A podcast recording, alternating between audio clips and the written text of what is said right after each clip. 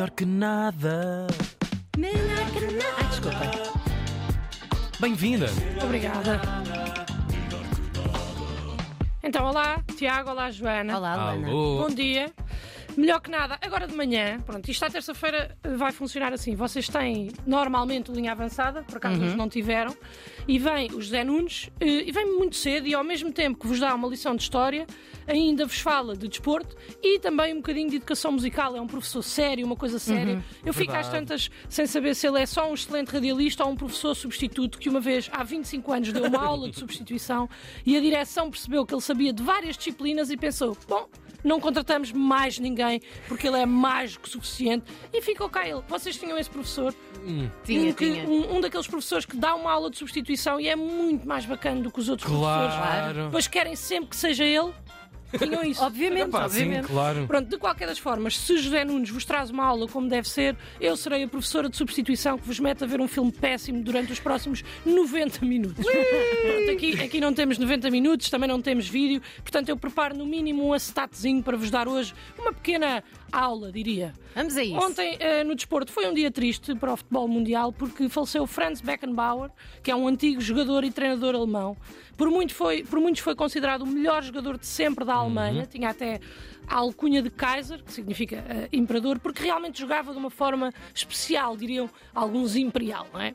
E realmente, eu estava a ler eh, ontem factos sobre Beckenbauer e já não se fazem homens como antigamente. Já não se fazem. Pois. Em 1970, num jogo contra a Itália, Beckenbauer deslocou a clavícula já na segunda parte.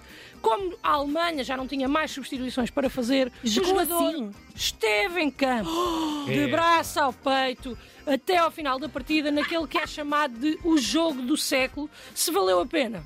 Sim e não. Não valeu porque a Alemanha acabou por perder? Isso é que é pior. Sim, porque passaram 54 anos e aqui estamos hoje, numa rádio em Portugal, a falar sobre este feito.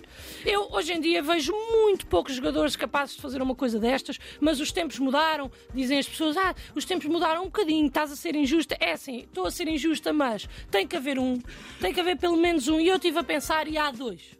Há dois jogadores, que é o Pep, do Porto, não sei se sabem quem é, e sim. Otamendi, do Benfica. São dois jogadores que eu acho que poderiam, de forma literal, jogar com uma perna atrás das costas. Partia-se a perna e os gajos diziam: Não, não, mister. Continua, eu continua. Fico aqui.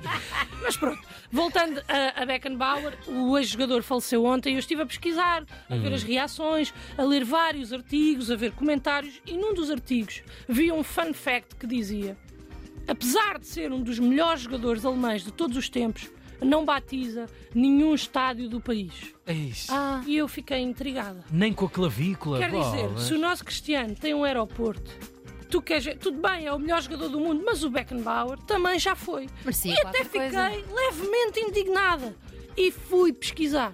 Claro que, pronto, não pesquisei todos os estádios alemães, porque são muitos e as palavras são muito compridas. E também, porque eu não sei se vocês sabem isto, mas se estiverem demasiado tempo a pesquisar em alemão na internet, a internet parece que está chateada convosco.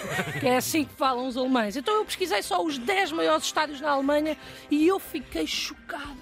Chocada! Nada. Vocês sabem quantos dos 10 maiores estádios da Alemanha têm nomes de jogadores menos relevantes do que Beckenbauer? Todos. Nenhum! Nenhum estádio, porque nenhum estádio tem nome de jogador de futebol. Ah, está tudo vendido. Mesmo no top 20, mesmo no top 20, só há um. Um. No top 20 de maiores estádios da Alemanha há um jogador e é porque ele jogou sempre naquele clube, então o clube decidiu homenageá-lo dessa maneira. Agora, fiquei chateada. Primeiro com o fun fact em si, Sim. porque induz em erro. A maneira como eles escreveram aquilo, uma pessoa que lê pensa, bem, todos os estádios de futebol alemães têm nomes de jogadores, só ele é que não tem um estádio com o nome dele. É o que nós pensamos quando lemos aquilo. e Mas não. segundo, e segundo, porque, por o fun fact estar correto. É pá, eu acho mal que Beckenbauer não tenha um estádio em seu nome e nesse sentido eu decidi agir e fazer uma breve pesquisa. E pesquisei no Google como dar o nome a um estádio. Ok. E nessa breve pesquisa descobri que o melhor é, é, tipo, é desistir.